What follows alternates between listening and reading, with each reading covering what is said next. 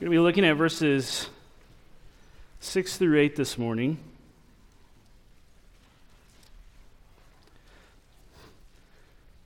First Timothy 6, beginning verse 6.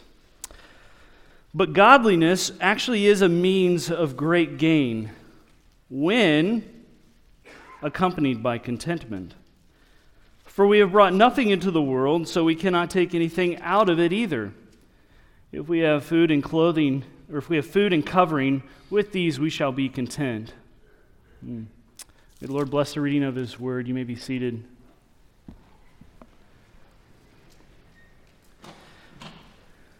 There's a problem that can creep into churches. It can be a plague among us that we don't detect, but can easily pick up, even in churches where the Bible is taught faithfully. It's a sneaky problem. What is it?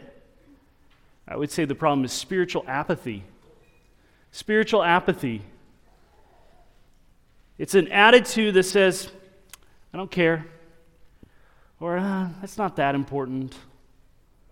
Or a, a laziness and a lack of intentionally seeking the things of God. And any of us can drift into this disposition, and we may not be so bold to say, to say out loud that we don't care, but our lifestyles betray us and speak more clearly about what the affections of our heart really are. We, we might say we believe the Bible, we read the Bible, we study the Bible, we teach the Bible, but then our personal lives look like we are far away from the Bible because we are, why? Lazy in applying what it says. We're all about the Bible and its formality, but when it comes to personal application, eh, not so much. Give me depth of knowledge, but application, eh. That's just spiritual apathy, a laziness. It is hard work to apply the Bible. It really is. It takes intentional thought. And it's done great as we think through it in a context of with one another. Hence, a shameless plug for our HDGs starting up. A time to be together, to think through what was preached on a Sunday morning, and then let's work through how that applies in our lives. We ought not be lazy. We ought not be lazy in that. But we might have that apathetic attitude. We might have an attitude where we assume, in fact, God is a loving God and He is just pleased to have me. You're welcome, God. And we begin to live by the attitude or that mentality that says, eh, I'll just do what's good enough. It's good enough. There is a real temptation for us in the church. Why is that? Because we begin to take for granted what we have. You might remember months ago, Pastor Kempis' sermon on familiarity breeds contempt. Well, familiarity does breed contempt, it breeds a lack of valuing our prize we have. We get so used to being exposed to the Bible, to taking, taking for granted corporate worship, taking for granted the life of the church, prayer. We take for granted that we have it, that it begins to fall on our priority list, and we lose the zeal for it we may once have had. Now, we know this, we, we see this in our lives at time in other ways. There's something we really want. We're consumed by thinking uh, about it until we get it. We get it. It's the most wonderful, life changing thing for the whopping amount of time of a week. And then something else comes along, and that other thing is set aside as not so uh, life changing. We become distracted and entertained by the fallen world. And those treasures of the fallen world, hmm, cause us to drift. In fact, this apathy can be stirred by worldliness. What is worldliness? Well, John MacArthur defines as worldliness is any preoccupation with or interest in the temporal system of life that places anything perishable before that which is eternal. Anything perishable for, before that which is eternal.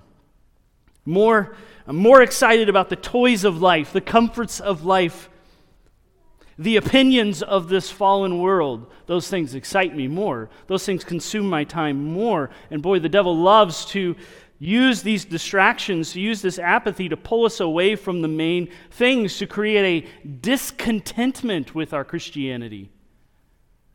Not a denial, but hey, if he can get a discontentment in it, and we become lazy, well, he's won half the battle. And this can fuel this mentality, this can, discontentment can fuel an overly laid back mentality towards pursuing eternal things. But, beloved, the Bible calls us to a much higher standard than that. It calls us to live lives of love for the Lord and obedience to Him. It calls for us to press on in the race towards Christian maturity. It points us to prioritize the things of God and the people of God. But where are you at? Where are you at? Where am I at? Are we apathetic, uncaring, and lazy in the things of the Lord? Hmm. Well, 1 Timothy 6 here goes after this idea of godliness and a key to godliness. In fact, several parts in 1 Timothy address this issue of godliness. And as we look at 1 Timothy 6 this morning, we see that satisfaction in Christ brings true godliness. Satisfaction in Christ brings true godliness. We need to live with the mindset that Christ is enough. Enough for what? Enough for anything, everything, for life. He's enough. We'll begin looking at the first part of verse 6. If you have your bulletin on the notes there, you see a first blank. We see in verse 6, first part of verse 6, the blessing of godliness, the blessing of godliness. But godliness actually is a means of great gain. Now, we're, we're parachuting to the end of this book, so let's get a little context. First Timothy was written by the Apostle Paul near the end of his life concerning matters of the church and the true gospel. And he talks about this true gospel as it impacts your life, as it hits your life, it should demonstrate itself in a life of godliness. And he's writing this to Timothy, who was to lead the church well and be an example of this godliness. And in his discussions about how the church functions and how we relate to one another, Paul shifts to address Timothy as a, a leader. He calls for Timothy here to lead, to teach, to exhort the church to hear the scriptures, to believe the scriptures, to obey the scriptures, and to hear, to believe, and obey the true doctrine that the scriptures teach. What is this true doctrine? Well, it's that which aligns with godliness. It's what the Bible straightforwardly teaches. But he warns us here as he shifts into chapter 6, he warns about those who would have strayed from this true doctrine, strayed from the truth, and they twist Christianity, they twist the scriptures to gain treasures in this life. And you can spot these deceivers, as verses 4 and 5 would go on to show. You can spot them by the wicked works of their flesh. By the wicked works of the flesh, the fruit that is on display. See, the false teachers they, the, and the deceivers in the church were after earthly treasures and fame. They wanted to use Christianity to store up earthly treasures, whether that be money, possessions, fame, or even control. Control. That was the issue with Diotrephes in 3 John. He loved to be first among them and didn't accept what the leadership of the church said. But these blessings of the blessings that the false teachers were after are just pseudo blessings, false blessings, empty blessings, just the here and now gains. It's not lasting, it's not eternal. And in fact, it comes at a cost of their own souls, comes at the risk of leading others astray. And before we think, oh, that just happened back then, in Paul's time, this danger still exists even to this day. Most blatantly, we see it in the prosperity gospel. Come to Jesus and you will get all that you desire, all the comforts of this world money, health. Oh, if you don't have them, then there must be something wrong with your faith. Just lies, deception, twisting the truth. However, we play that game too if we're not careful. We Christianize the prosperity gospel. How? We get this mentality oh, Lord, I spent 72 hours yesterday in my devotional time and prayed for 27 hours yesterday morning. and so I expect the rest of my week is going to be easy. Right? I did these things. I read the Bible. You're welcome, God. Now, your turn. Give me the easy week. And for anyone who, who has been walking with the Lord for a while knows it don't work that way. In fact, watch out, the opposite might be coming. We need disciplined. But that worldliness, that discontentment, that apathy, that craving for ease, for worldly things, it is a dangerous thing. It is a dangerous sin. Let's just call it what it is. Let's not dress it up in anything else. Let's just say what it is. It's sin that we love, we value, we prioritize and pursue the fallen things of this fallen world above God. That's the danger of worldliness, and at its core, it's just covetousness, a dissatisfaction for what God has said, what God has done, and it can easily creep in. We develop this I gotta have it mentality. I gotta have it or I'm not happy, even in the church. Do the ministry the way I think it should be done. If you don't, I'm going to let you know that I am not pleased by that. It's just a desire for control. We put a Christian spin on worldly thinking, worldly philosophy, ungodly religious practices of other thinkings, other religions, but we Christianize them and think it's okay. We use our time to be consumed with entertainment, but hardly put any effort into knowing God, knowing His Word, prioritizing spiritual gatherings, or even evangelism. We will happily play games and be entertained by those on the track to hell, but don't care for a second what it is that they are promoting and whether it's Christ honoring or not. That covetousness produces worldliness, which produces spiritual apathy and discontentment. Lusting after the world's stuff and fame is not true godliness. That's what he had just warned about right before this, in, before verse 6. It's not the right view of godliness, it's not the right view of gain in life. Our goal, if you are in Christ, is not to have your best life now. Your goal, my goal, is to have a Christ honoring, godly life now while we wait for our best life to come in eternity. But if that's going to happen, if we're going to have that mindset, if we're going to have that pursuit, that means we first must be reconciled to God. We first must be made right to God through the work of Jesus Christ, who came and died for that worldliness, that sin who died for our transgressions against him. The infinite payment of the blood of the infinite one to satisfy the infinite wrath of the infinitely holy God. Why? Because that was part of his plan that flowed out of his love and his desire to glorify his name that Jesus would die on the cross for our sins so that if we repent and trust in him, we will be forgiven, redeemed, reconciled, made at peace with God, be given the hope of eternal life, and be given something far greater to pursue than the empty vanities of the world. The empty vanities of the world, which, if, for those of you at camp, we called them the big hollow chocolate bunnies. You guys remember the chocolate bunnies on Easter? They look good, they're big. You take a bite in them, and it's empty on the inside. There's nothing. Majorly disappointing. That's what the treasures of this world are. They look good. And they might initially feel good, but this just hollow. There's no substance there. They're fleeting. But Paul tells Timothy that true godliness is not for the gain of earthly treasure and fame. Instead, true godliness seeks the greatest treasure, which is the Lord Himself. True godliness clings to the truth of God's Word, and it lives content with what God has provided.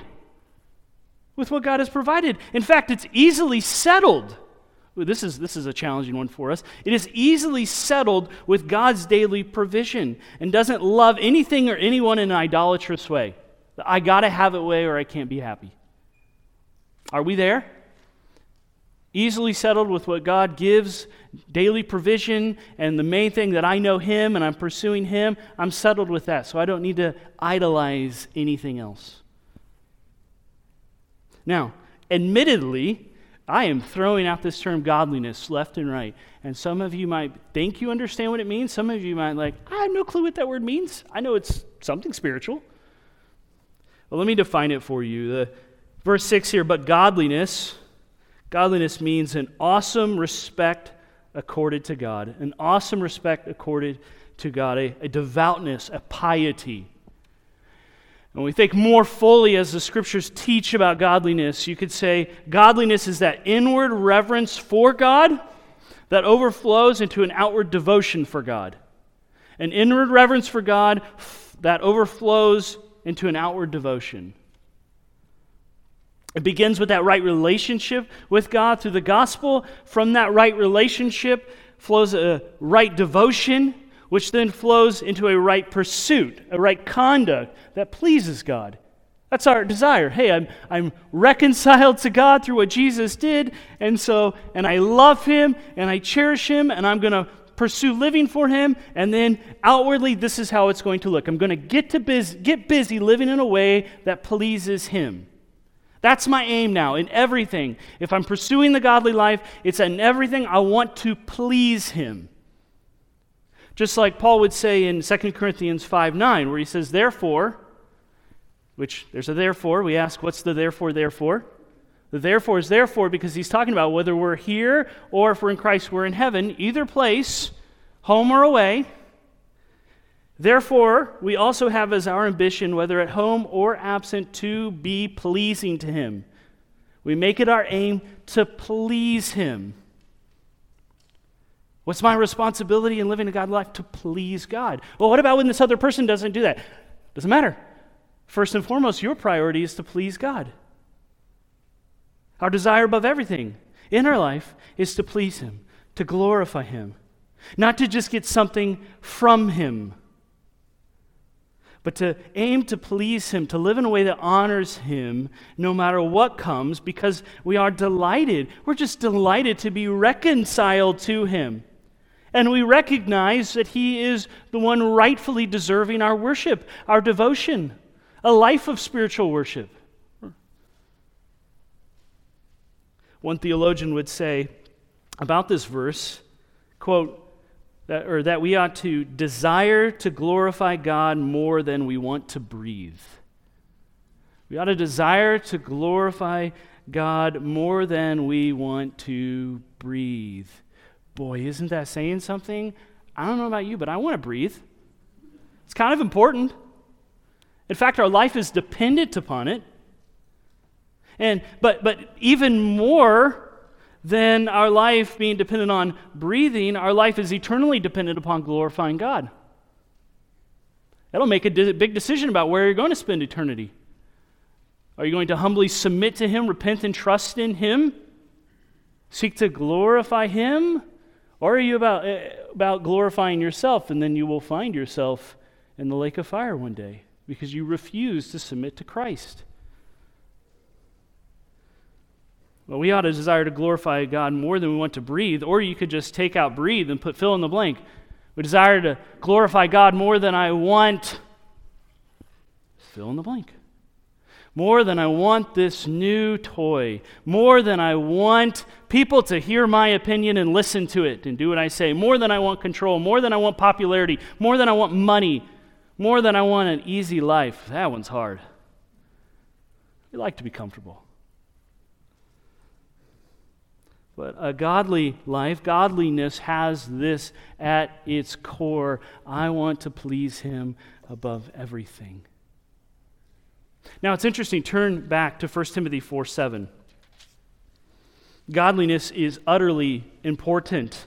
Utterly important if you're a believer. Paul doesn't just begin chapter 6 mentioning godliness, go all the way back to chapter 4, verse 7. Look at this. But have nothing to do with worldly fables fit only for old women which is, what in the world is that? And nothing to do with irreverent, silly myths, as some translations say, old wives' tales, conspiracy theories. All that stuff is just a waste of time. Have nothing to do with it. Bickering, rumors spreading in the church, have nothing to do with it. You are to be fixed, set upon one direction. What is that? Well, I'm glad he answers that for us. On the other hand, discipline yourself for the purpose of godliness. Train yourself for godliness. It's a command. A command. What do I do this morning? Train, discipline yourself for godliness. Discipline yourself, train yourself for a life that has an inward reverence for God and an outward devotion. This word for train or discipline is the word gymnazo, which is where we get our English word for gymnasium. It carries this idea of something that takes work, self discipline, sacrifice. And it's commanded, or it's used here as a command with an ongoing intentional effort, ongoing effort that takes intentionality. We don't just stumble and trip one morning and out of the bed into a godly life. It takes work. You're in the gym doing the work for physical well being, to get stronger physically. Paul would say, yeah, that has some benefit. However, here's the real work Get busy training yourself for that reverence for God, a lifestyle that shows you're devoted to Him. Discipline yourself for godliness. Discipline yourself in godliness. Discipline yourself to be godly. Now, pause, time out. Just a reminder we don't get saved because we did a bunch of works to get godly. No, we repent and trust in Christ, and then out of that, the fruit of that salvation flows the work of pursuing godliness. Okay, let's get that order right. You must be saved first if you are going to pursue a godly life. But it is a, a training, a hard work. Putting in the time, the effort, which uh, the sacrifice. I'm setting aside other things, even good things, for the things that are better putting in more spiritual reps, studying the word, praying, applying it, fellowshipping, evangelizing, doing it all over again, worshiping together, fixing my calendar so that I'm going to prioritize godly things instead of selfish pursuits. My calendar reflects no, I'm going to prioritize these things. Now, don't forget, within it, we are completely dependent upon the grace of God, the strength of God for this pursuit. Even as Pastor Kempis had reminded us several weeks ago of Colossians 1:29, we labor, we toil, but it is with his God's power working within us. Or Philippians 2, we work out our salvation with fear and trembling, but it is God who is working within us, all right? So we don't get this mentality, okay, I'm going to train myself from godliness and I'm going to do it all in my own ability, understanding, strength. No, we are still completely dependent upon the Lord in that.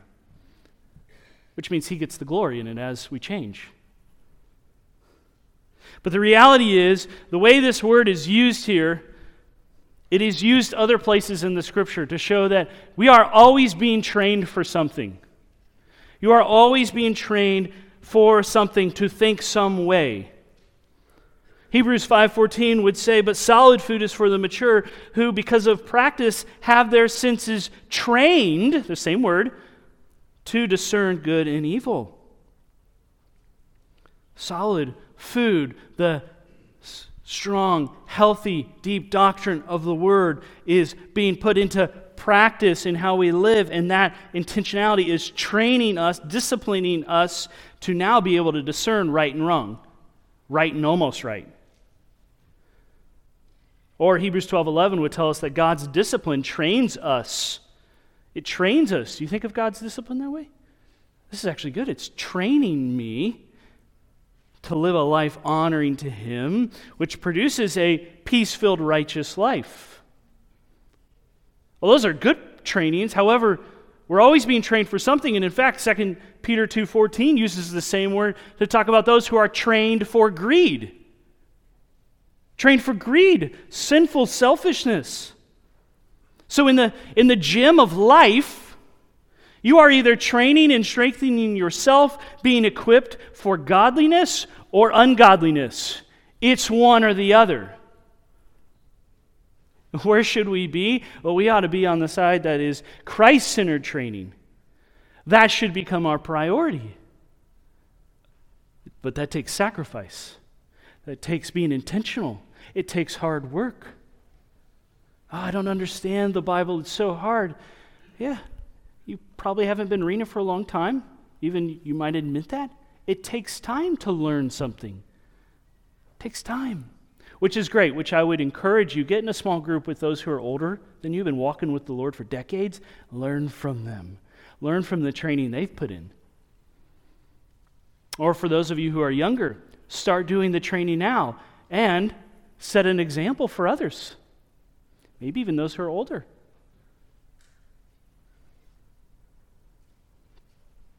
Trials, decisions, what we do with our time are like spiritual reps to strengthen us on the track of holiness, to strengthen us even in our ministry to one another.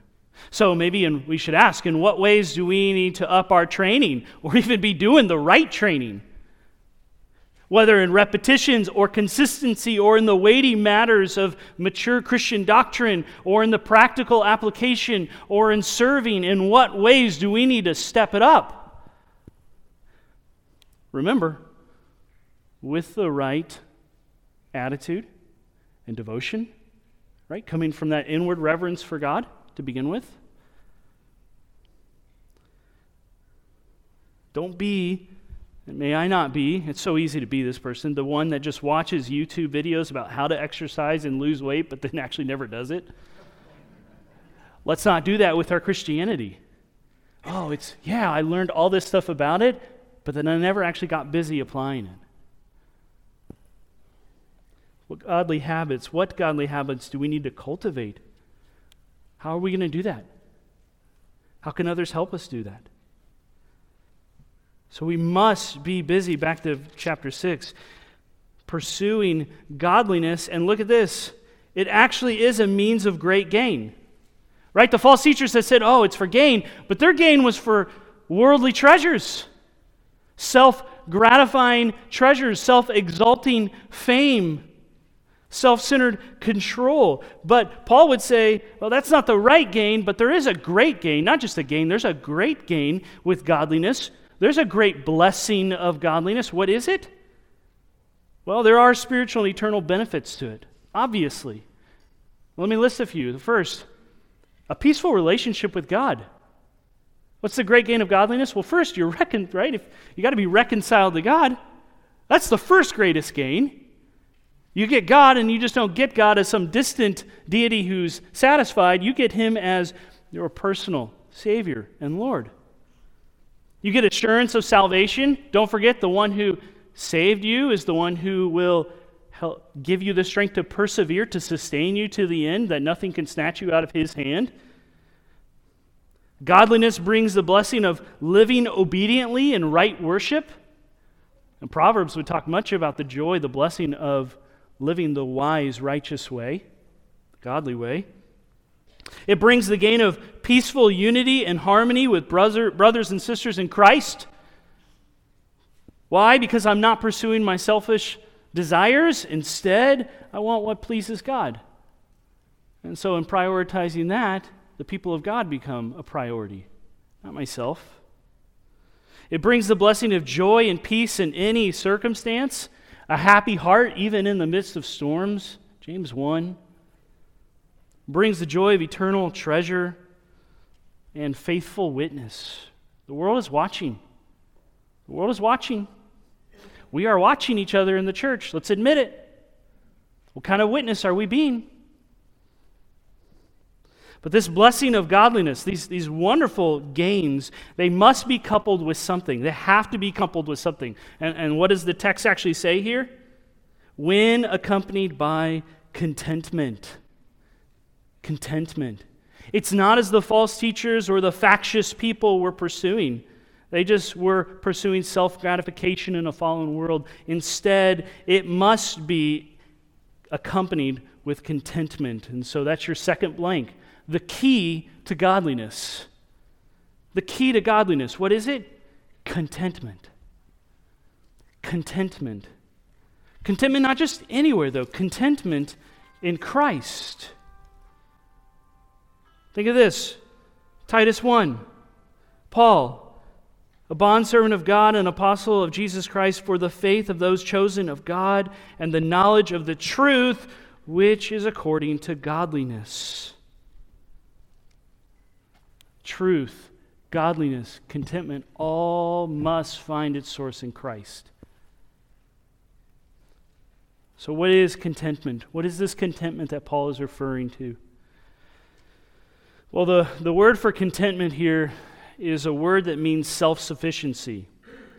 It was often used in the just the culture at the time with an ungodly sense that a person uh, has all they need in and of themselves, sometimes even in relation to being fueled by nature. Your satisfaction comes from nature or from yourself which, by the way, sounds a lot like our world still. Right? We hear that. Believe in yourself, trust yourself, follow your heart. Anything you set your mind on, you can do, like with no limitations there. Trust Mother Nature, don't upset Mother Nature. Those are all the ungodly ways the cultures use the term contentment. That's self centeredness instead of God dependence. But the scriptures use it, Paul uses it differently throughout the scriptures. He puts a different spin on it to show that no, our sufficiency comes from God. Our sufficiency comes from Christ, Christ Himself. Philippians 4 is another passage about contentment I'd encourage you to go look at, 4 10 through 13. But he says this Philippians 4, beginning verse 11 Not that I speak from want, for I have learned to be content in whatever circumstances I am. I know how to be I know how to get along with humble means, and I also know how to live in prosperity. In any and every circumstance, I have learned the secret of being filled and going hungry, both of having abundance and suffering need. Verse 13, I can do all things through him who strengthens me. Boy, isn't that a verse taken out of context very often in our world. That is not saying I can go enter an MMA fighting ring and defeat the other person or I can win the Super Bowl, or I can get a, a raise, or a promotion, or whatever, fill in the blank. No, it is in the context of living a content life. The context of no matter what comes my way abundance, need, prosperity, affliction, whatever it is I can be satisfied in Christ, content in Christ, because He is the one strengthening me for that. So our sufficiency is not self sufficiency, it is Christ sufficiency. Christ sufficiency. That is contentment. Now, let me give you a broader definition of contentment. And this comes from our very own Pastor Kempis. Some of the youth have this memorized. Contentment is that inward spirit of tranquility or peace, inward spirit of tranquility, rooted in Christ and fueled by the conviction that Christ is enough regardless of your changing circumstances. Let me read that again. Contentment is that inward spirit of tranquility, rooted in Christ, and fueled by the conviction that Christ is enough, regardless of your changing circumstances. Regardless of them. It has the idea of an internal sufficiency that comes from God's grace, enabling us to live for His glory in any circumstance. His grace enables us, strengthens us for any circumstance. One author uh, by the name Jerry Bridges wrote some great stuff. Wrote a lot on this topic actually throughout his books, and he says this The grace of God is the ultimate solution for our discontent the ultimate solution for our discontent. The grace of God is the power of our contentment. It's not us personally being, you know, naturally strong and capable, hey, I can take on whatever storm comes my way. No, it's the Lord working in us. Uh, not by just His grace to save us, but His grace to save us, sustain us, and sanctify us. So that's contentment, Christ's sufficiency, Christ is enough. But you ask, okay, how does that contentment then connect with godliness? Because Paul is attaching those two things together here. And again, I'm glad you asked. More than any physical stuff or comforts, we ought to desire to love God and live in a way that pleases Him. That ought to be our desire. It's that conviction that Christ is enough. And we don't want to be hypocrites that say, oh, we believe God, we love God, we trust God, but then our lives, we, in them, we look like heathens. We want our external words and actions to match our internal beliefs. Right? That's godliness. The internal reverence and devotion is consistent then with the outward devotion and application. And a godly person has that consistency. Are they perfect? No, remember, no one's going to be perfect until we're with the Lord in glory. But there is a consistency, a pursuit. This is what the overwhelming evidence shows about you. A godly person pursues God above all and is satisfied in his relationship with Christ and what Christ provides in everything. And if we're going to be godly consistently, then we need that abiding contentment. Why? Because when we are content, we really believe that God is good and Christ is enough. God is good and Christ is enough. When I'm devoted to Christ because He is good, He is enough, He satisfies. He really does give the abundant life. Maybe not always the things I want, but what I need to live in a way that honors Him. He is the good Savior and Lord. I am satisfied in Him. Then I'm going to live a life that shows that. That would be the godly outward flow of application. And the pursuit of anything else, such as love, of money or the must have of money or stuff or popular re- reputation or control, it's all in vain. It sucks the life out of the Christian, it sucks the life out of the church. In fact, if that is what is evident about you, you bear the marks, Paul would say, more with the wicked, false teachers and deceivers than you do with the Christian. But let's be honest there is a battle against discontentment. It is a battle for us, it's hard.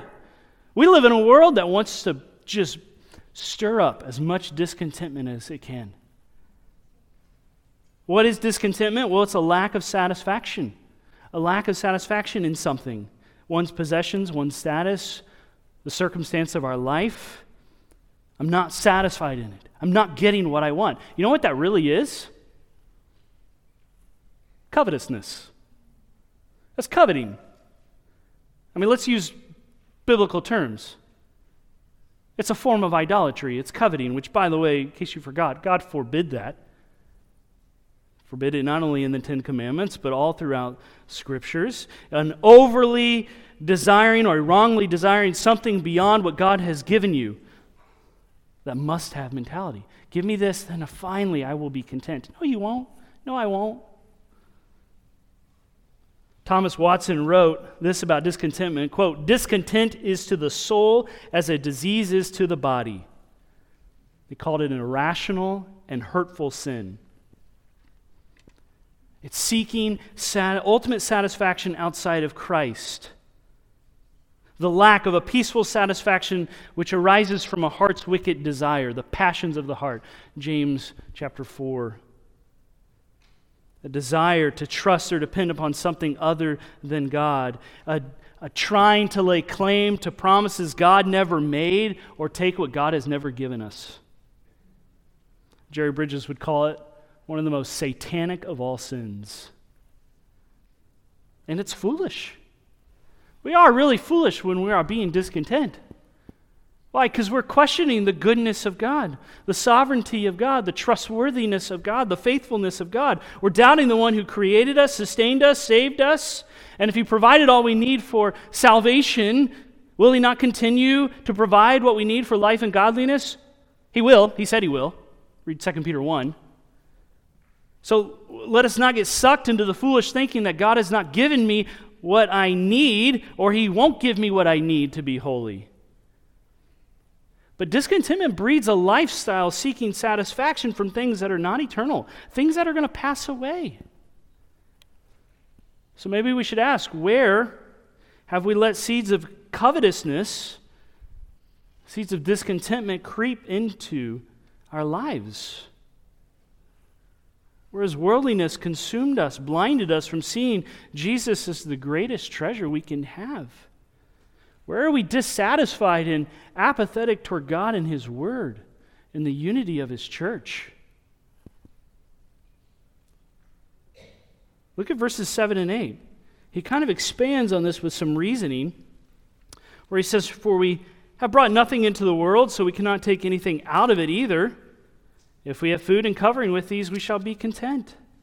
This is the reason, a reminder for contentment. By the way, don't forget God in His goodness. Don't forget God and His provision. Don't forget, by the way, our rightful place before God. We stand dependent upon Him and should be satisfied in what He gives. This, this passage by Paul should remind us a little bit of Job 1 21, where he said, Naked I came from my mother's womb, and naked shall I return there. The Lord gave, and the Lord has taken away. Blessed be the name of the Lord. Job, at that point, rightfully understood who really is in control, who really is the source of life, who is the source of blessing.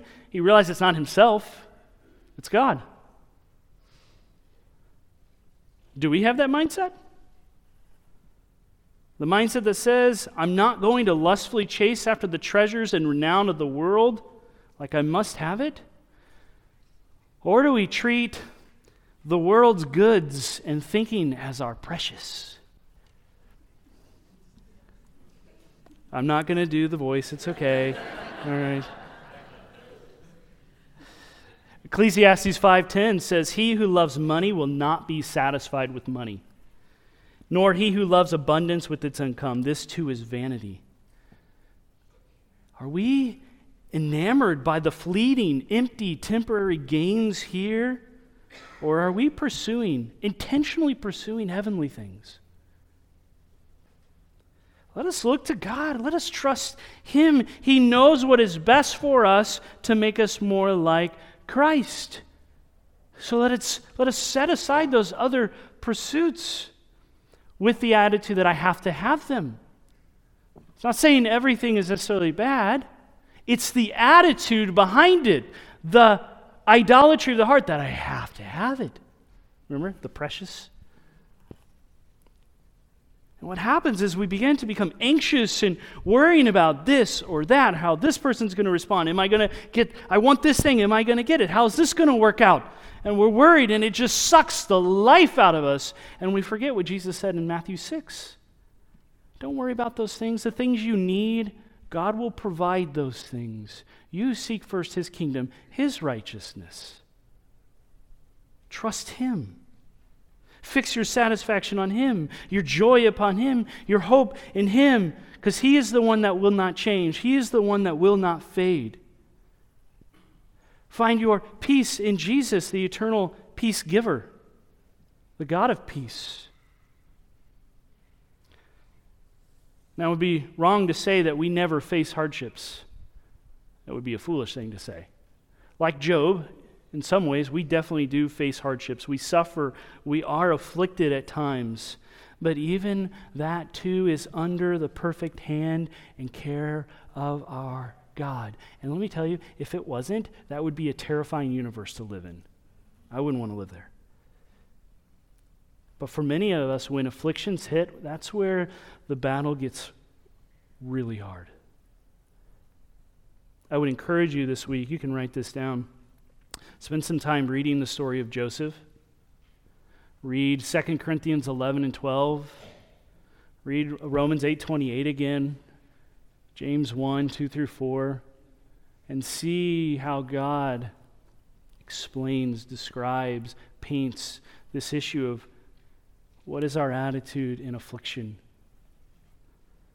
In these times, we have to cling to what is true.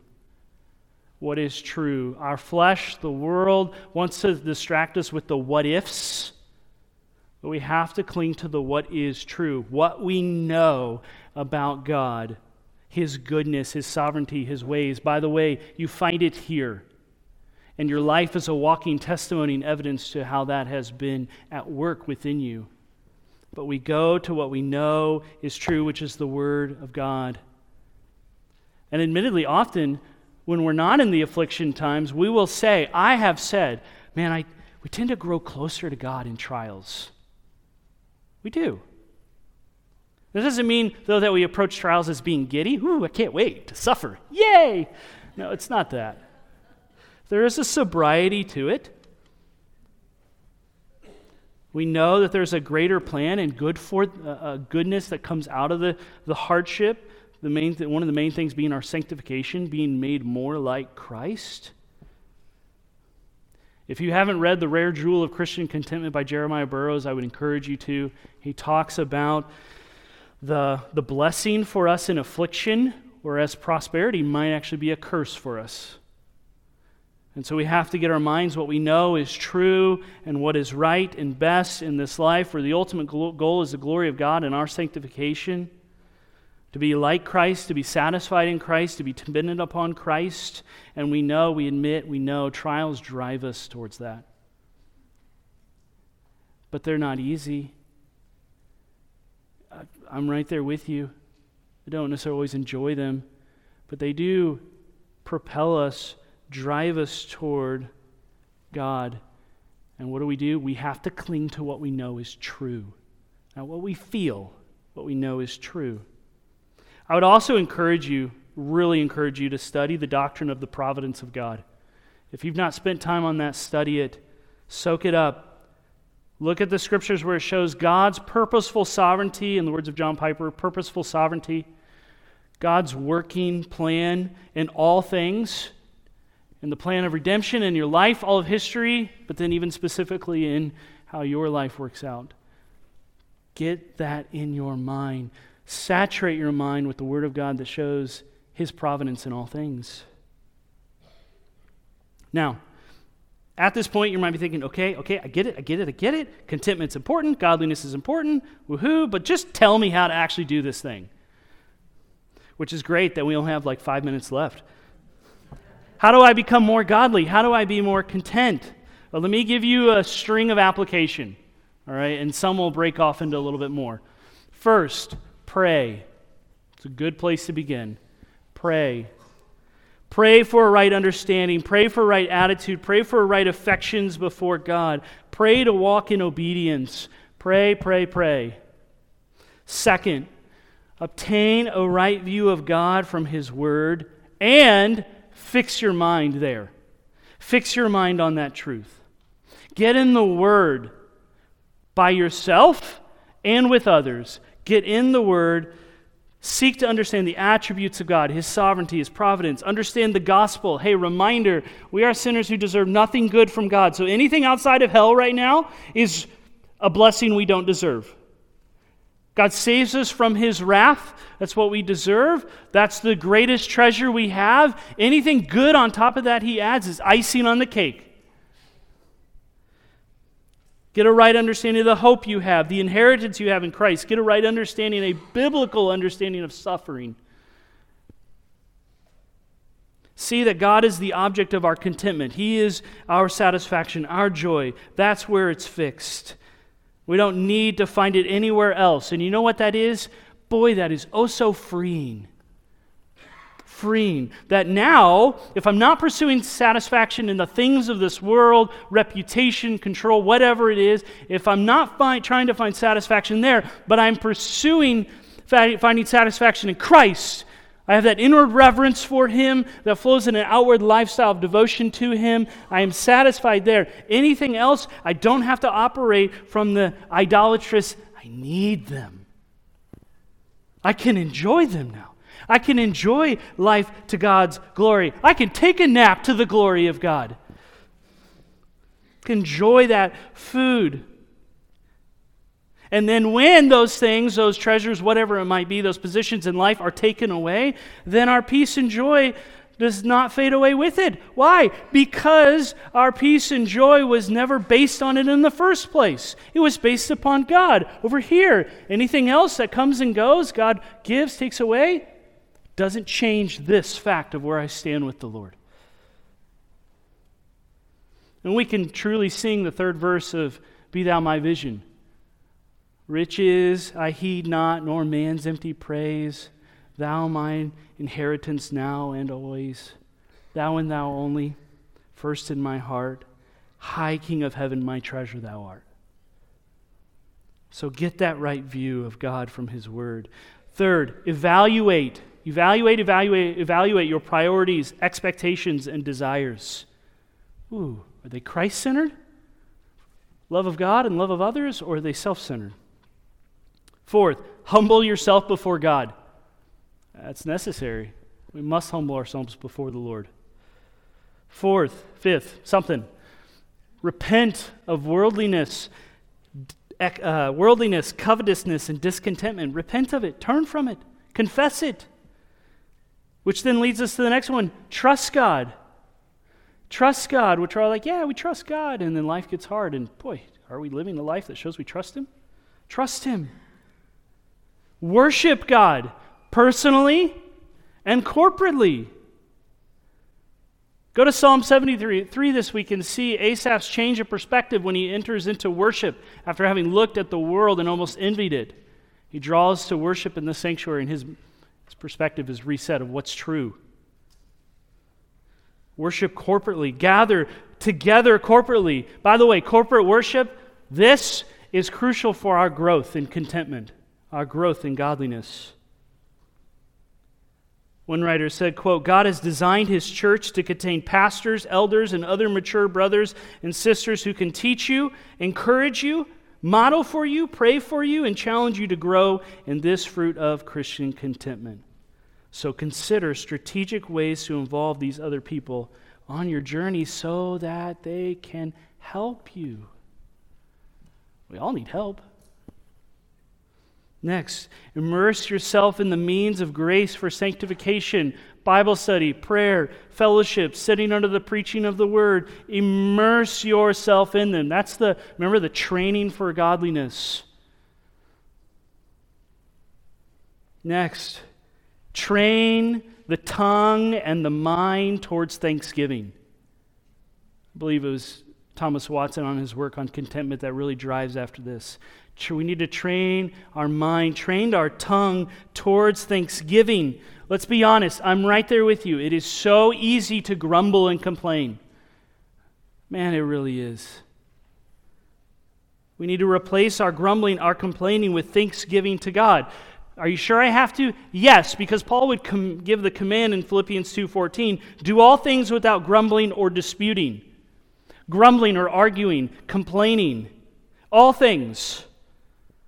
Because if there is grumbling, complaining, arguing, you know what's a sign of? A discontent heart. And it's not just with the things out in the world, it's in the church too. We get discontent with how the church is, changes that come, baggage, conflicts, and there is grumbling and murmuring. Beloved, that is wrong. We have to stop that. And if you don't like me telling you you have to stop it, God tells us right here, Philippians 2 4, we have to stop that. This ought to be a place of unity and excitement for the ministry of the word, excitement for worship. And if I disagree, okay. If it's, uh, if it's over, you know, we both biblical positions, just preference, okay. But I still love you, and we're going to operate in excitement and zeal for the ministry. If there is grumbling and complaining and arguing, it is sucking the life out of you and others. Let us not be discontent in the church. Instead, do what Paul says in 1 Thessalonians 5:18, in everything give thanks. Which begins with our minds being renewed with the truth.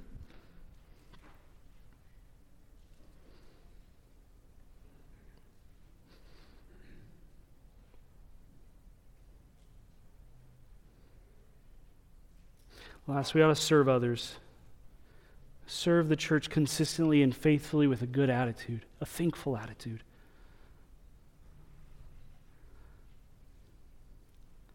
All this flows from a heart that loves God and desires to please Him in everything. Because why? Because He is worthy of it. He is the Holy One who has shown amazing grace towards us. So, satisfaction in Christ, that's what brings true godliness. If you're not in Christ, today the command for you from God is to repent and believe in Him. Turn to Christ. If you are a believer, then ask yourself Is Christ enough for me? Am I living in a way that shows Jesus is my greatest satisfaction? And, I'm, and I, am, I am pursuing that. I am fully devoted. I am excited for that.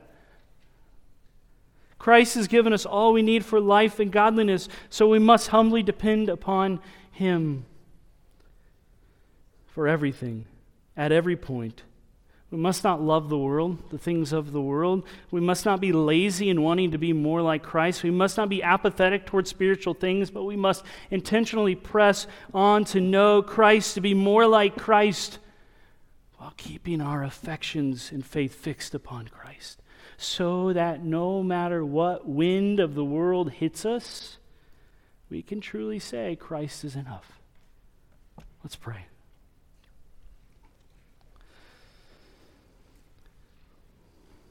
Father, I thank you for your word that reminds us of the, the things that are be priorities in our life. And it begins with salvation in Christ, being reconciled to Him, repentance and faith. But then it overflows into a pursuit of godliness. We all admit we could do better. But we are so thankful you're a patient God, gracious God who, even when we fail in that pursuit, does not leave us nor forsake us, but loves us. In fact, so much so that you have given your Spirit to seal us for the day of redemption, to be a guarantee, but also to work within us. We are so thankful for that. This doesn't happen in our own strength, it happens by your grace working within us. Father, may we get busy as people who pursue knowing Christ and then living in a way that honors Christ. It may be for your glory and for the good of your church. We pray this in Christ's name. Amen.